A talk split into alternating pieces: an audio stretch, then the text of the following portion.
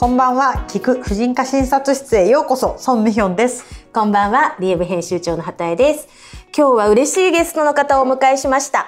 静岡県沼津で雑貨店春を営む店主の後藤由紀子さんです。こんばんは。こんばんは。春の後藤由紀子です。よろしくお願いします。よろしくお願いします。後藤さん、今日わざわざ沼津からいらしていただいたんですよね。ありがとうございます。そうさんは後藤さん初めてで。はじめましてて。なんか著書を見させていただいて、なんかすごい、こう、素敵な暮らしをされてる方。いや、そうなんですよ。なんか主婦の憧れなので。素晴らしい。はいしかも何、お子さんはもう巣立たれて、はい。うらやましい。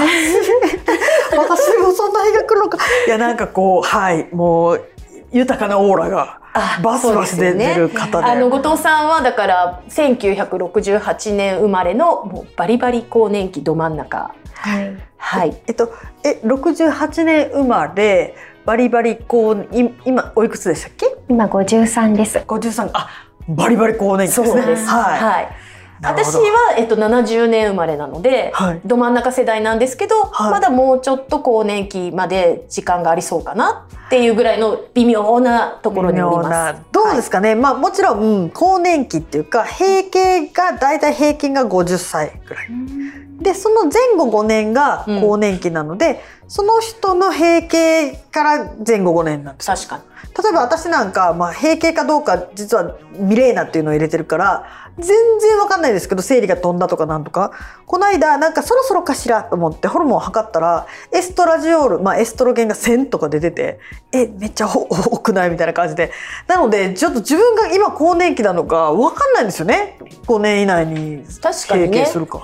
確かに。閉経になって初めてああの時が更年期だったって分かるってことですね。そうあの時からかなみたいな。そう。で閉経も生理が丸1年来なくてああれが閉経だったねってなるので、うん。えっと後藤さんは今生理はどんな感じで？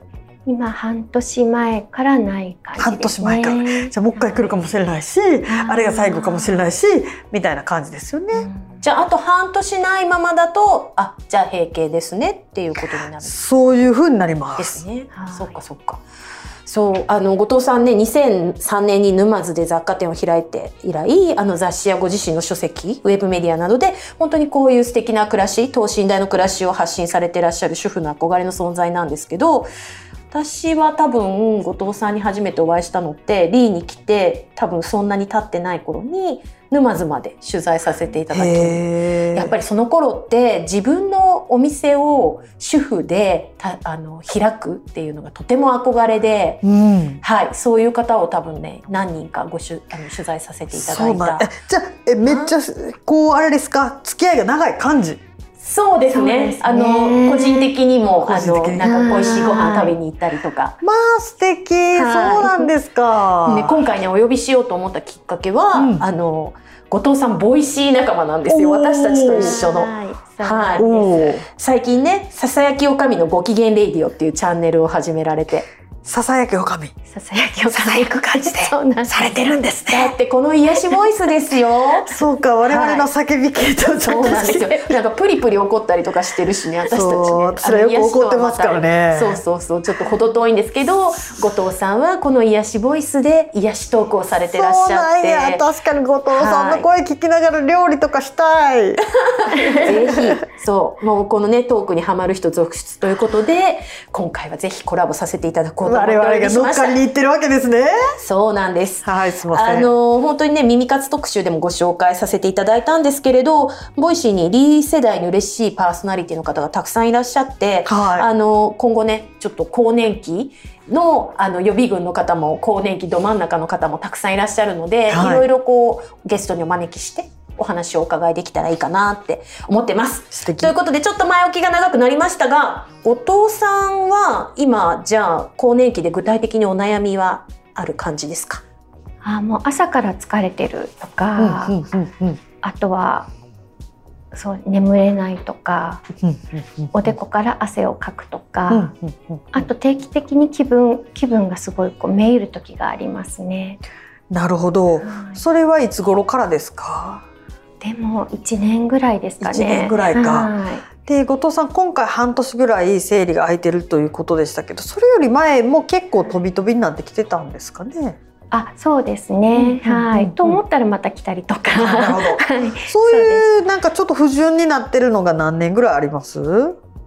あ、でも1年1年もなかったですかね。なるほどはい。じゃあ1年以上前はだいたい定期的に来てたけどこの1年で来たと思ったら来なかったりみたいなんでそういう、まあ、こうデコから汗が出たりとか、はい。まあ、そういうこうイライラとかなんかあ、イライラじゃないに落ち込みな。うん、そうですね。とかはい。が出てきてるっていう感じなんですね。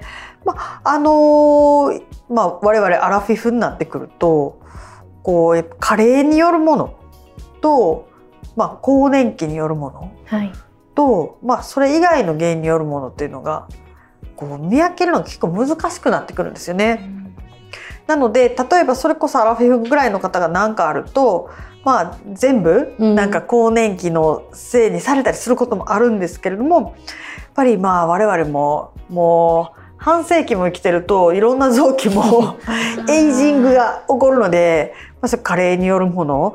あとはまあちょっと後藤さんの場合それに当たらないとは思うんですけれども例えば子供が巣立って急に夫と2人とか例えば子供が受験だとかなんかいろいろとなんかその、まあ、子供以外のこともついてもそうですけどこう大きななんかイベント環境の変化が起こったりもするのでまずはその今困ってらっしゃる症状が本当に更年期のせいなのかっていうはいのがあるんですね。で、えっと例えばいわゆるホットフラッシュこうカーってのぼせたり一人だけ汗をかいたりとかと思うとスーッと冷えたりとかそういうのは、まあ、血管運動障害って言ってあの更年期に割と特有の症状なんですけど疲れやすいとかって私もう本当に疲れちゃってもう毎日ソファーに倒れ込んで起き上がれないんですよ。あ、私もそうです。でなんかこれ絶対更年期と思って測ったらエストラジオール1000とか更年期ではないみたいな感じになってでそうかこれは子供にもう吸い取られてるからやとかなったんですけどまず一回まあまあでも後藤さんの場合まあちょっと生理飛んできてるから必須じゃないですけどホルモンの検査をはい。してみたりですとかあとはそれ以外のあのまあ、体調不良になるような原因がないか、まあ、普通に検診受けてたらそれでいいですけどそういう体のチェックでもしホルモンが減ってるってなったら、今度はホルモン補充療法っていうのがあるんですね。結局更年期っていうのは何かっていうと、まあ、でもっと言うと男性より女性の方が更年期ってメジャーじゃないですか。はい男性も更年期あるけど、まあ、起こらない人の方が多いんですね。それは何でかっていうと女性の方が急に卵巣が引退するんですよ。それまでたくさん出ていた女性ホルモンがもう短期間でガクンって減るんですね。男性の男性ホルモンの減り方っていうのはちょっとずつゆっくりなんですよ。なのでまあちょっとそれでが急激に減ったのに体がこう対応できなくなって更年期障害っていうのが起こるのでホルモンを補充してみてはい。おっしゃってるような症状が改善するんだったら更年期だったねってことになるし補充しても改善しないとかってえじゃあうんホルモン原因ちゃうやんみたいな感じになったりすることもあるんですよ。はなのではい一回そういった治療の選択肢を。はい、相談されるといいと思うんですけど、はい後藤さんはかかりつけで婦人科医の方もいらっしゃるんですか？もうでも何年も行ってないですね。じゃあなんとなく更年期なんだよね。年も年だしっていう感じで。自己判断で、うんうんはいうん、落とし込んでました。なるほど。はい。婦人科に行かれてもいいし例えばこう自己判断の場合、まあ、そういうのに効く漢方とかもそれだったら薬局で売ってるので、そういうところでまあこう更年期に効く漢方何種類かあるので薬剤師さんに選んでもらって、まあ、試してみるっていうのでもいいと思いますし、まあ、ホルモンを補充するってなると基本的にはあの医療機関を受診して処方を受けることになるんですけど、はい。あの健康保険が効くので、はい。全然そんな高いものではないです。えあの自分で煎じる系の結構ほらね街の中にある漢方薬局みたいなところに行かれてる感じですか？あいえ、えっと、その、うん。えっと、1年ぐらい前に産婦人科に行った時にやっぱりその相談をして、うん処方された、えっと、津村の、はい。つむらね100個ぐらい漢方あるけどはい。なんか何番みたいなね。何番みたいなね。でしたね。なんかそれを飲まれてる感じなんですでね。ちょっと、うん、気休めに飲んだ感じだったんですけど。でもやっぱりメールなと思って、はい、でそれからやっぱり1年ぐらい行っていなくてっていう今です、ね。なるほど。あーじゃあ漢方は続けていなくてその時だけ飲んで、はいなんかもっとこう細分化してあのなんだろう調べていただいた方が漢方薬いいのかなとも思ったりも。しま漢した。方まあ漢方専門医のところで自分の症に合ったやつを選んだりとか、まああの津村とか出てるやつは基本下流なので、まあそれこそ煎じる系は保険効かないですけど、の方がいいって漢方専門医は言うんですけど、まあ漢方の方で推し進めるか。はい。ホルモン補充をやってみるかどっちでももうお好みでいいと思うんですよね。うん。どっちから試してもらうか。それってじゃあ処方していただく方を選んだ場合あの漢方外来とかでそれは漢方外来って産婦人科で漢方を処方されてる先生も結構いらっしゃるんですか？いますね。うん。あの漢方詳しい先生います。そういう先生たちは本格的な漢方の診察をされたりもするので、まあ。同じ症状でもご自身の体質によって結構処方されるものが違うってことですよね。その辺はよりプロフェッショナルな方たちもいるので、まあそういうところで見てもらう方がいいかもしれないですね。わかりました。